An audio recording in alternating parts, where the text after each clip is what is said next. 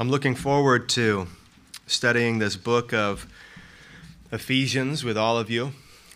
Let's begin by reading the brief and typical opening to this book.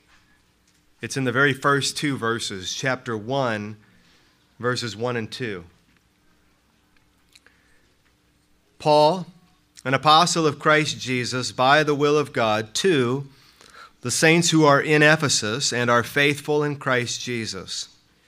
Grace to you and peace from God our Father and the Lord Jesus Christ.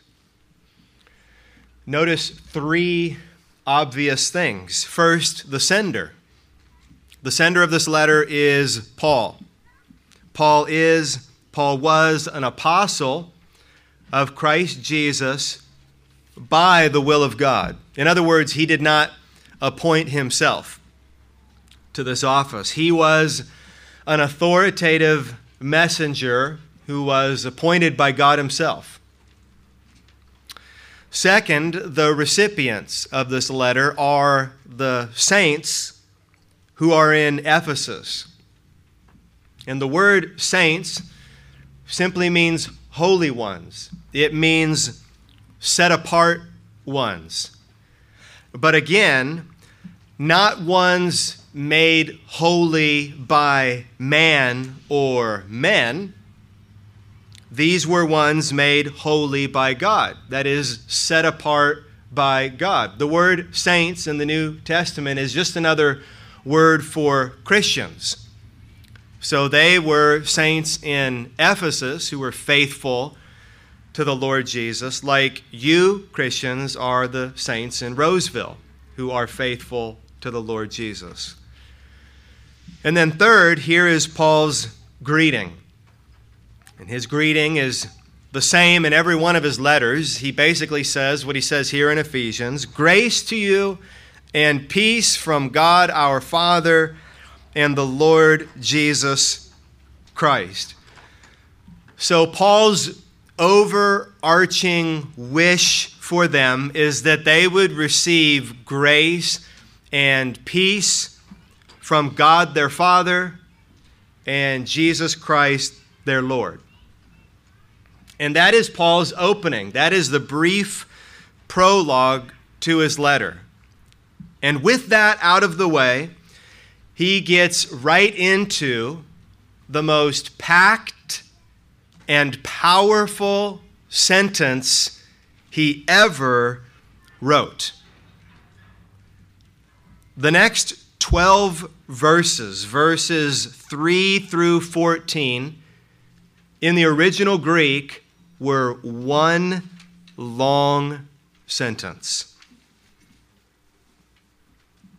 He goes under. He doesn't come up for air.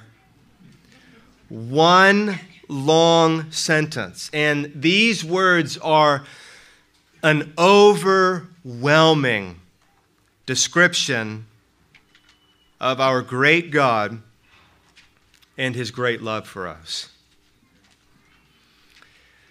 And so before we read this thoughtfully together, let's pray together. Our Father in heaven, our prayer is Paul's prayer, that through our study of this word, we would receive grace and peace from you. In Jesus' name, amen. Now, please open your Bibles to Ephesians chapter 1. If you're using one of our church Bibles, you'll find today's text on page 917. The next verse, verse 3, says this. Blessed be the God and Father of our Lord Jesus Christ, who has blessed us in Christ with every spiritual blessing in the heavenly places. To bless God is different than God blessing us. To bless God is to give him something, just like when God blesses us, it's to give us something. But what we give God is very different than what God gives us. To bless God is to give him praise. So this verse could read like this: Praise be to the God and Father of our Lord Jesus Christ, who has blessed us in Christ with every spiritual blessing in the heavenly places. And now what follows from that verse in verses 4 through 14, this massive sentence, is a description of what those spiritual blessings are, namely our salvation. We have nothing from God apart from our salvation, and we have everything because of it. So all spiritual blessings, that is, blessings that come to us from God, from his Spirit, all of them are contained in our salvation. And that's what these verses are about. You're going to see that Paul has organized this sentence. He's methodical in this sentence. He's organized it into three parts, according to the three persons of the Trinity. Our God is one God who exists eternally in three persons. That is one of the things that makes our great God great. He is one God, and yet he is also three persons. And this great God, who is one God in three persons, saves us by each of those members of the Trinity playing a vital role in our salvation. So rather than Paul just saying, thank God and praise God for what God has done to save us, he's going to go through in this sentence and say, this is what God the Father has done, this is what God the Son has done, and this is what God the Spirit has done. So here those three parts are. I'll give them to you now. They'll be the headings that we'll work under in this sermon. Our salvation is planned by God the Father. Or our salvation is predestined by God the Father. Second, our salvation is purchased by God the Son. Our salvation is purchased by God the Son. And third, our salvation is preserved or protected by God the Spirit. So let's start where Paul starts, and let's see together in verses 3 through 6 that our salvation is planned by God the Father. Blessed be the God and Father of our Lord Jesus Christ, who has blessed us in Christ with every spiritual blessing in the heavenly places, even as he chose us in him before the foundation of the world, that we should be holy and blameless before him. In love, he predestined us for adoption to himself as sons through Jesus Christ, according to the purpose of his will, to the praise of his glorious grace, with which he has blessed us in the Beloved. This is the first part of this sentence where Paul gives us the work of God the Father in our salvation. And just in those few verses, you can see that we could spend weeks talking about that. And some of you, when Pastor Tom was reading the sermon text, thought to yourself, how are we going to even cover that in one Sunday morning? There is so much in these verses, and normally you would. You'd parse this out, you'd take your time, and you'd go a few words at a time. You could, on this one sentence, you really could easily spend a year's worth of sermons unpacking what is here. But again, Paul wrote this in one sentence. So I think it's important that we study it as one sentence, that we get the overwhelming feeling that Paul wants us to have. You can take your time this week, and you can read over it, and you can study it, and you can think about it. And I would encourage you to do that. But this morning, our goal is that we would be overwhelmed by our great God and his great love for us.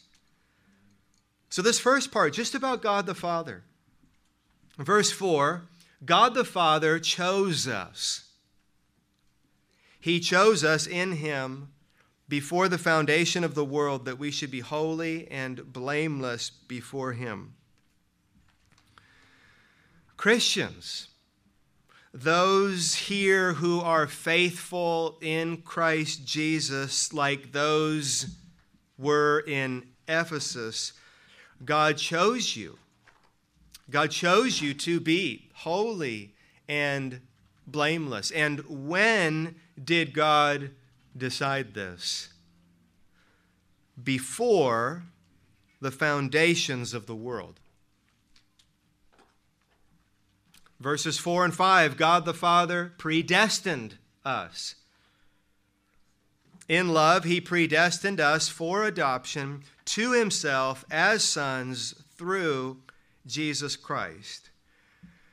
Christians, before you were born, before the foundation of the world, God decided to adopt you into his family. That means you were not born into this family.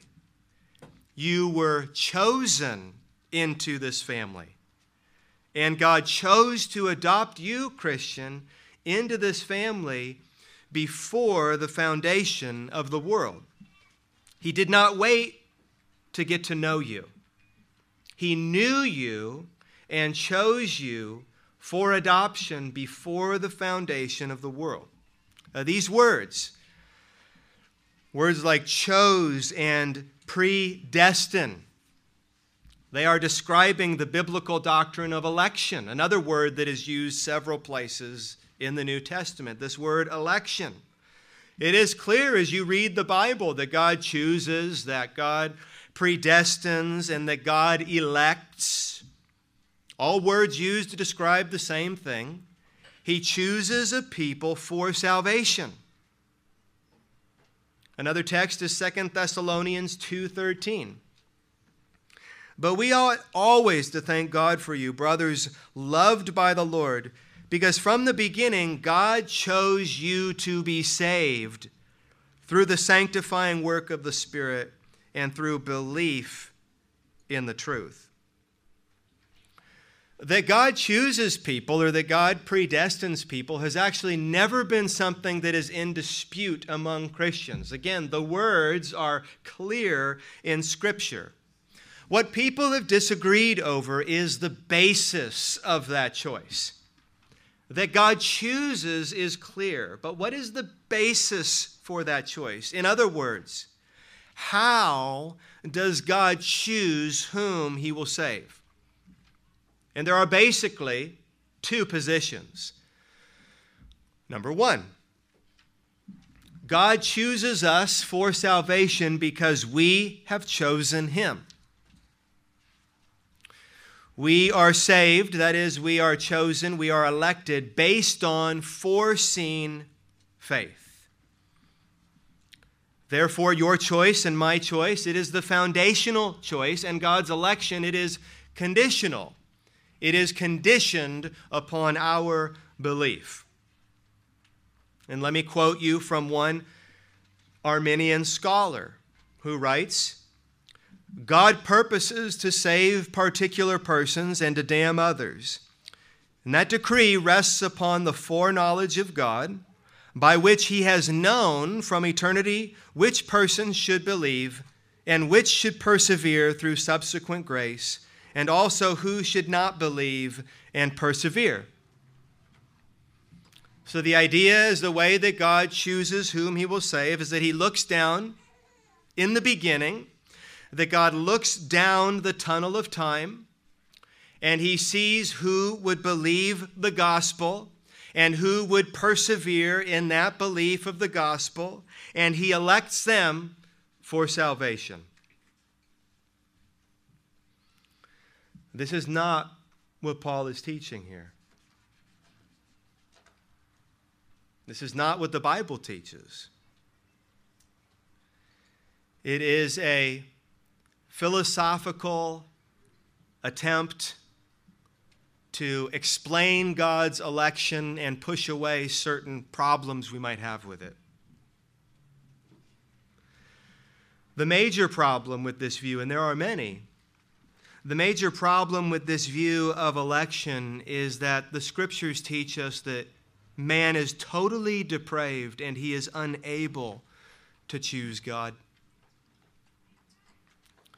The natural man, apart from God's grace, will never choose Jesus. We all are like the men described in Job 21, verse 14.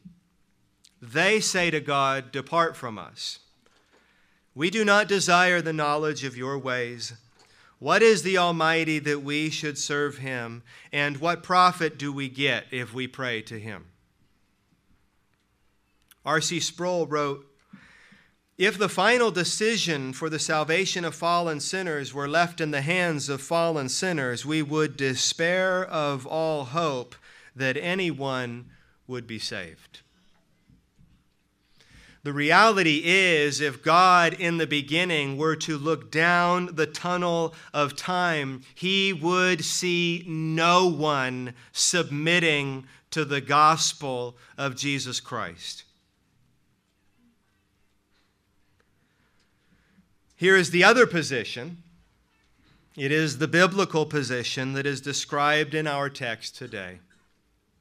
God chooses us for salvation and changes our heart that we freely choose him.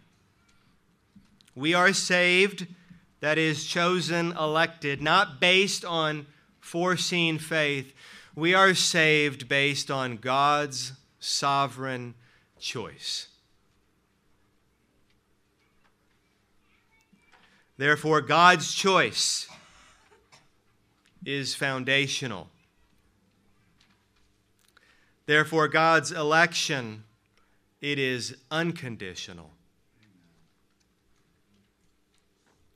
Which is why in Acts 13:48 it said, "When the Gentiles heard this, they began rejoicing and glorifying the word of the Lord." And it says that many then believed. And do you remember how it describes the many who believed? It says, "As many as had been appointed to eternal life believed." Who are those who had been appointed to eternal life? They are those who had been appointed to eternal life before the foundation of the world, as Paul describes it here in our text today.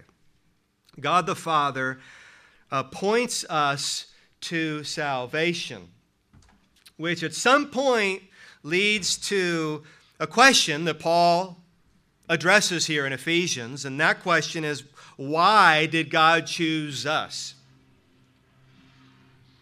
Why did God choose us? Why did God predestine us? And that why question could have at least a couple different meanings. Why, or for what reason did God choose us? Or why, for what purpose did God choose us? Those are both good questions.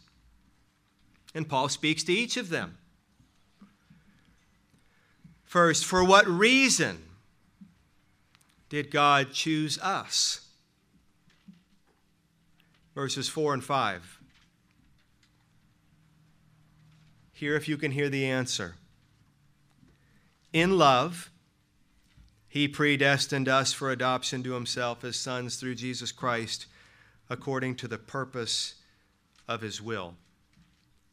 I see two things. What is the reason God chose you for salvation, the first answer he gives is love. In love, he predestined us.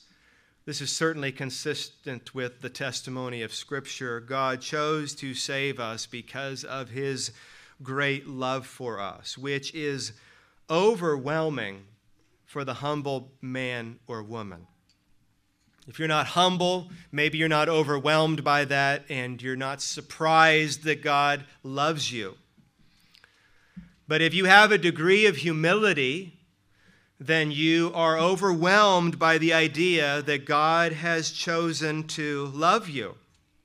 And that is the right, humble question to ask, by the way. Why would God love me? Not why is this bad thing happening to me, which we're all guilty of asking at times. The better question is, why has God saved me? And why does God love me? Why has God put me in this church? Why has God put me in this family? Why has God put me in this nation? Why has God put me in this kingdom? He loves you. It's overwhelming. Why does God love me? We keep going, don't we? Why? And when we ask that, we may want to know what it is about us that God loves. Like the couple that is dating. Tell me again why you love me. And a lot of times it's a pretty selfish question, right? We want to hear them tell us great things about us. Oh, that's right. I forgot. There's a lot. No wonder. God doesn't say that. That's not what God says. The second thing Paul says is that God's choice was according to the purpose of his will. He says something like that over and over again. Did you hear that in this sentence? Verse 5, according to the purpose of his will. Verse 9, according to his purpose, which he set forth in Christ as a plan for the fullness of time. Verse 11, having been predestined according to the purpose of him who works all things according to the counsel of his will. In other words, there is nothing outside of God, including you, that is influencing this decision. This is total, unconditional love. It is nothing in you. It is nothing in me. God is not seeking the counsel of angels or anyone else or another God. The counsel is the Father, the Son, and the Holy Spirit. They counseled one another, and they had a purpose, and they carried out a will and then predestined, verse 11, that you and I would be saved. The second why question Paul answers is in regards to purpose. What purpose? For what purpose did God choose us? Verse 5. He predestined us for adoption to himself as sons through Jesus Christ, according to the purpose of his will, to the praise of his glorious grace, with which he has blessed us in the beloved. God chose to save us so that we would praise him for his glorious grace. Of course, that's the same answer we've found in our previous sermons as we search the Scripture to ask, what is the meaning of life and what is the key to lasting happiness, and what was it other than to live for the glory of God, to see it and to praise him for it and to be happy because of it. Why has God saved you? Why has God chosen to lavish his love on you? So that you would know his affections for you and praise him. So there we have the role of God the Father in our salvation. He planned it. and predestined it. He appoints us to salvation. Election is from God the Father. Secondly, our salvation is purchased by God the Son. And here are verses 7 through 12, where our salvation is purchased by God the Son.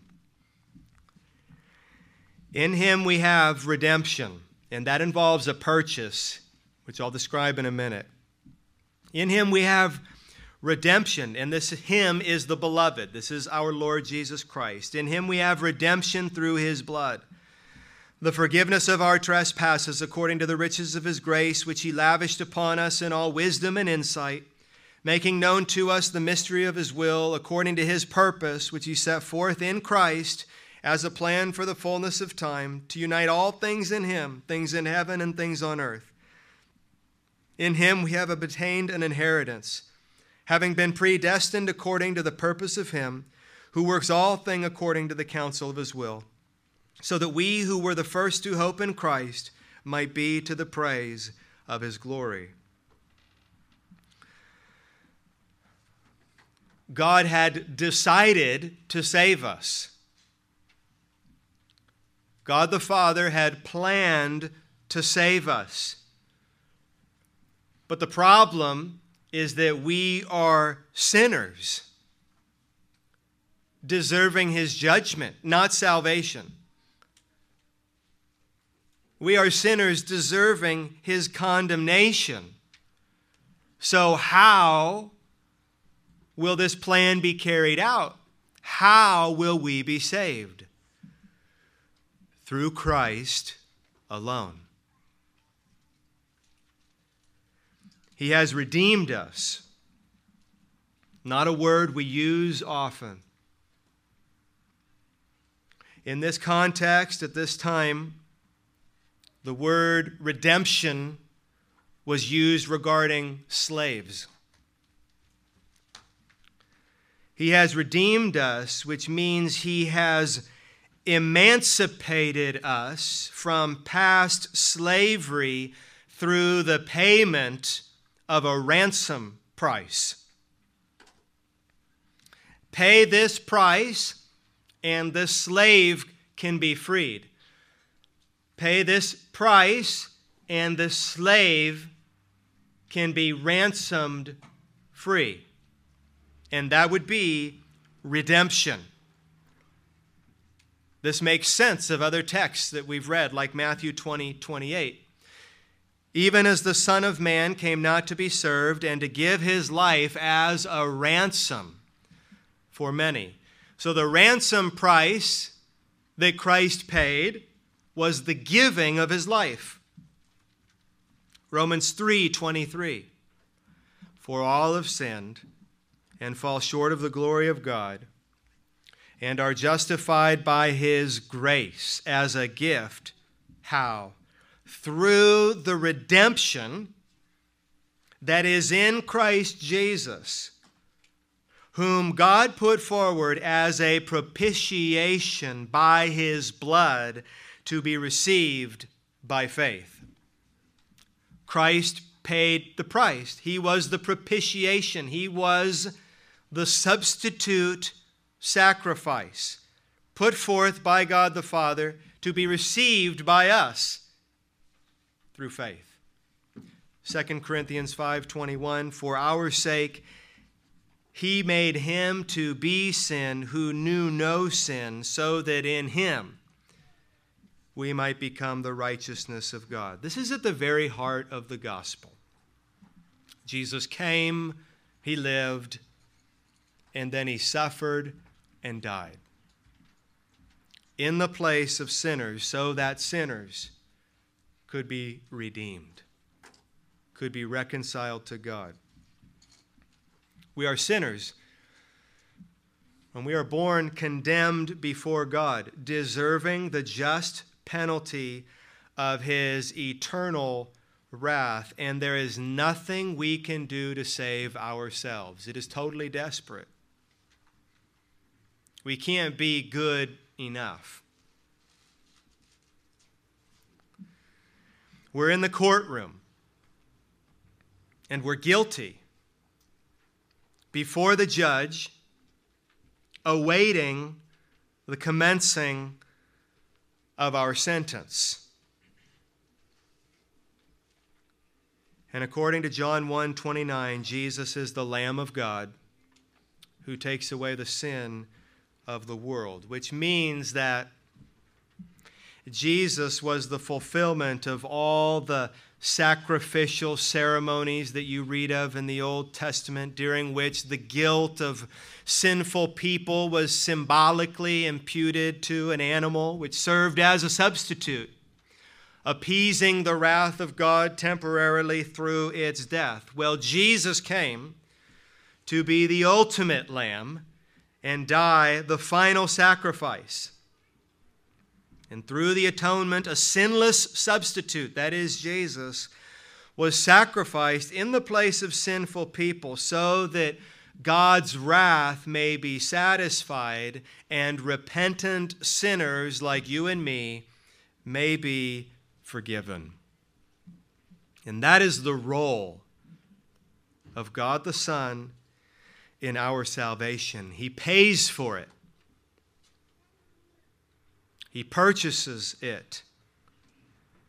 Redemption is from God the Son, our Lord Jesus Christ. Now, third, moving along in this great sentence, our salvation is protected by God the Spirit, here in verses 13 and 14. Or our salvation is preserved by God the Spirit. Let's begin with verse 13, in which is hidden a work of the Holy Spirit.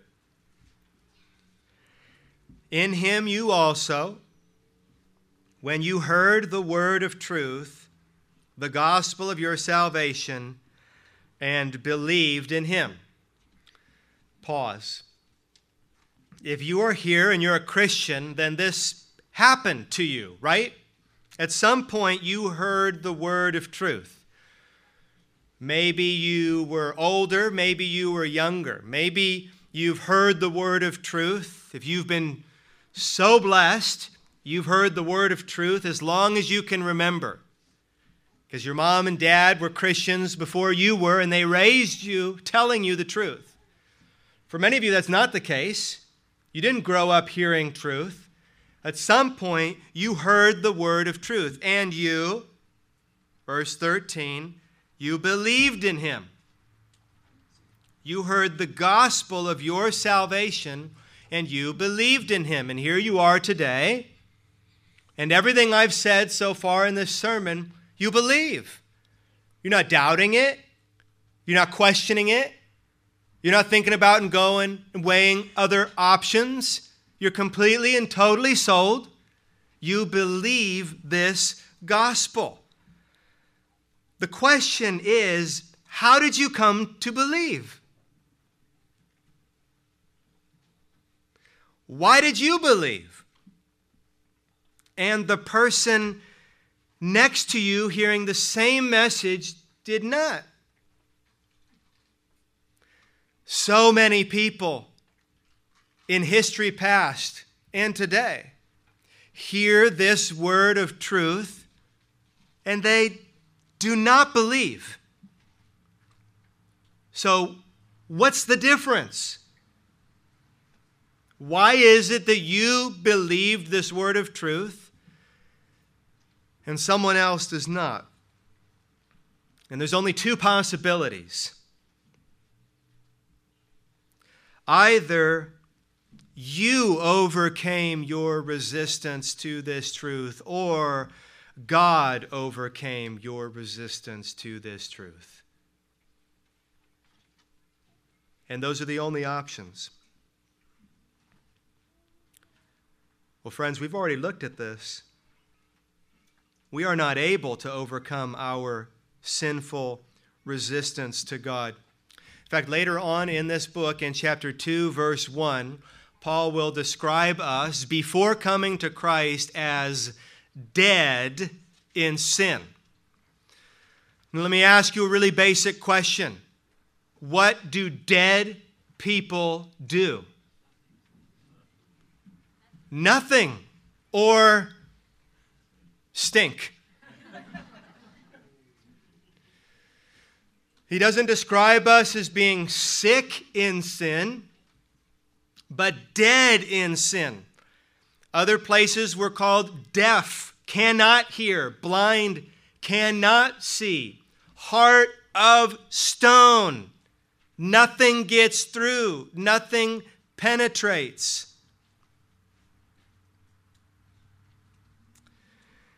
Dead in our sin. And so, in order to believe, since we are dead in sin, we must be made spiritually alive. We must be born again. We must be born of the Holy Spirit.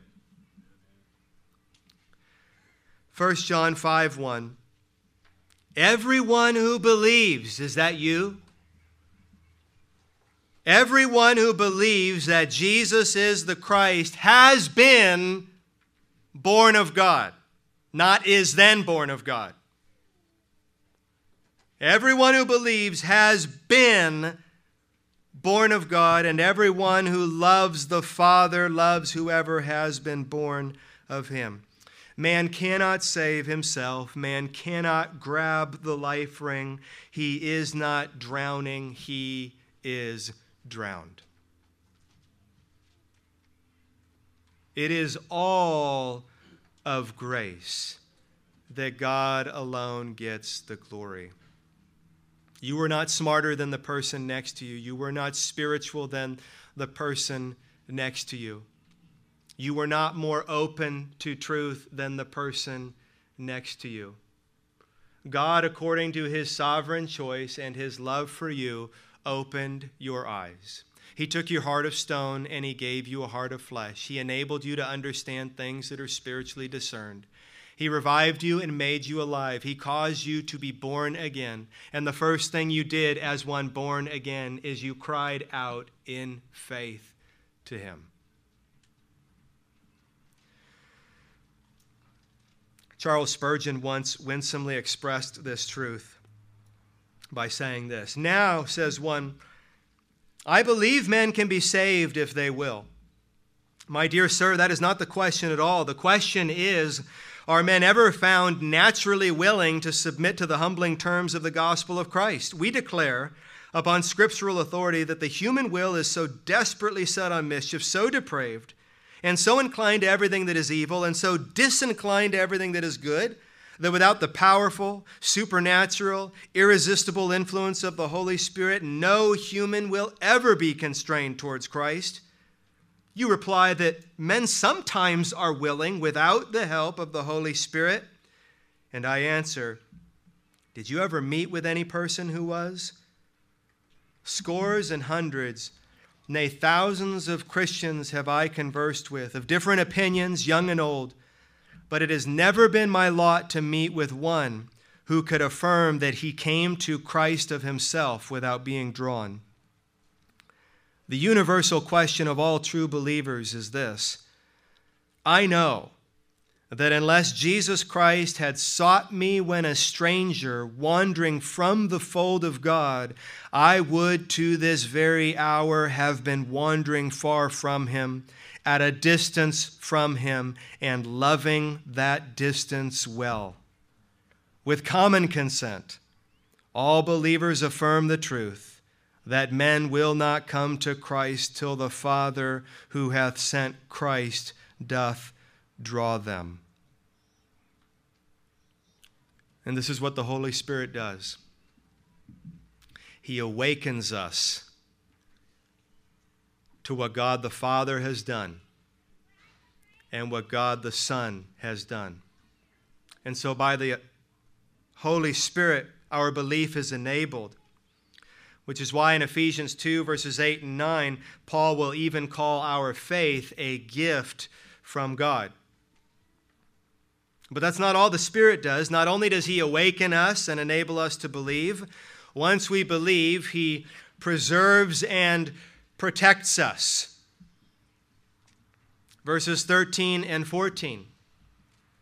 Those of us who have believed were sealed with the promised Holy Spirit, who is the guarantee of our inheritance until we acquire possession of it to the praise of his glory. Now, once I came to understand that God had chosen me for salvation, my next concern was that at some point, God was going to unchoose me. That I would cross some line, that I would commit some sin for the 1,500th time that I had confessed and asked forgiveness for 1,000 times before, and God would say, enough. That he would enter into the relationship, but then at some point, he would divorce me. That at some point, he would call it off.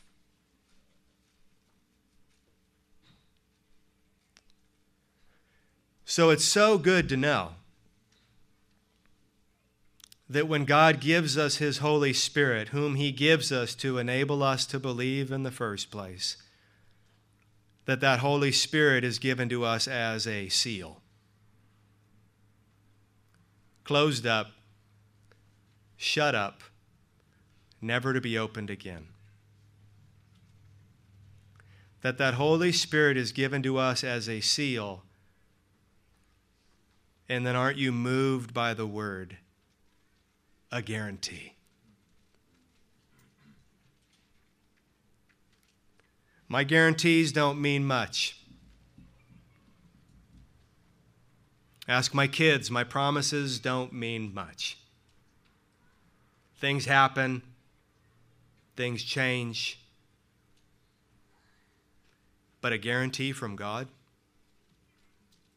A promise from the unchanging God. John 10:27 through 30 makes perfect sense now. Jesus says, my sheep, that's what he calls his beloved children. My sheep, they hear my voice, and I know them, and they follow me. I give them eternal life, and they will never perish, and no one will snatch them out of my hands. So I'm not putting them down, and no one's getting them out.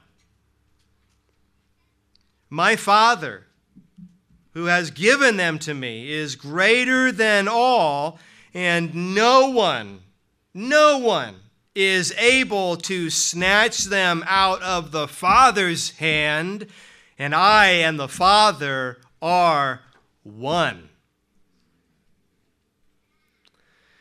So finally, there we have the role of God, the Spirit, in our salvation. He presents it to us irresistibly, then protects and preserves us. This is regeneration, and it is from the Holy Spirit. In conclusion, this entire passage is fuel. That's what it is. This entire passage is fuel. It is fuel for praising God. Over and over again in this long sentence, Paul reminds his readers of this. Verse 3, blessed be or praise be to God the Father. Verse 6, to the praise of his glorious grace. Verse 12, to the praise of his glory. Verse 14, to the praise of his glory. So what are we to do with this text? We're to do with this text exactly what Paul tells us to do with it. We praise God for his glorious grace. In our devotional life, when we read the Bible in the morning or in the afternoon or in the evening and are reminded, we thank God and we praise God for his glorious grace. in our private worship, in our public worship, whether you're at home or at work or in your car, wherever you are, and you're reminded of this truth, you're reminded of God's love for you, his no matter what love for you, you're reminded of what's truly important in life, and you praise him for his glorious grace. Or when you come here on a Sunday, it's what enables you to not just mouth the words to these songs, but to sing them with sincerity in your heart because of what we've just thought about, because this is true. In fellowship with your friends and with your family, this comes up. How good God is and how good he has been to us. It changes what we do. It changes how we think. It changes what we say to each other. And this is all what we do. We respond by giving praise to God's glorious grace. And now together today, we do that through communion. In this practical, physical, material, visible way. Here we stand up, we move our feet, we take bread in our hands, we take juice in our hands. Bread and juice, it is a symbol to us of the body and blood of Jesus, reminding us that God had planned to save us, that he purchased this salvation through Jesus Christ. And in gratitude and thanksgiving, together as his body, we remember and celebrate our great God and his great love for us. So examine yourself today.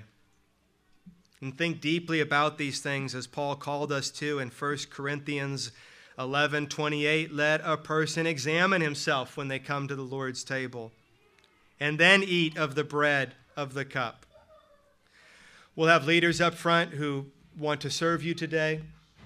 If you're visiting, we ask that you would come forward and that you would take the bread and juice and then return to your seat and wait, and then we'll all take it together as a church family. Let's pray again. Our Father in heaven, we are, well, many of us are, I'm sure, I am overwhelmed by your grace today. And there are so many points in these verses where we could have stopped for hours and thought about what we were being told and talked about what we were being told and flipped through the Bible and read verse after verse after verse telling us the same thing in different and deeper ways. But God, we've moved through this passage, this sentence that you inspired Paul to write. And here we are, God, overwhelmed by this truth. God the Father, what you have done to save us. God the Son, what you have done to save us, and God the Spirit, what you have done to save us. We are here as your adopted children, saved and sealed forever, to give you all praise and glory and honor. In Jesus' name, amen.